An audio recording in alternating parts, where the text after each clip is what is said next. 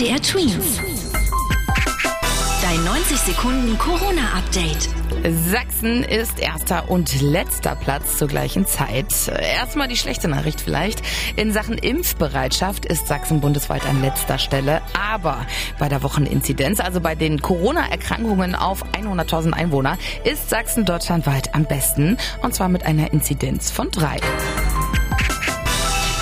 50 Millionen Menschen. So viele sind in ganz Deutschland mindestens einmal geimpft worden. Das sind 60 Prozent der gesamten Bevölkerung bei uns. Und trotzdem steigt die Wocheninzidenz weiter, auch wenn sie mit 11,4 Prozent noch auf, nicht Prozent, 11,4 noch auf niedrigem Niveau ist.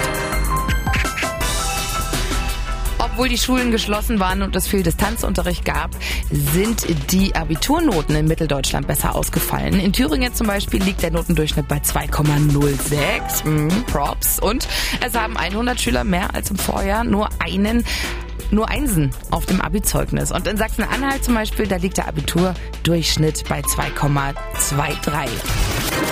MDR Twins. Dein 90 Sekunden Corona-Update.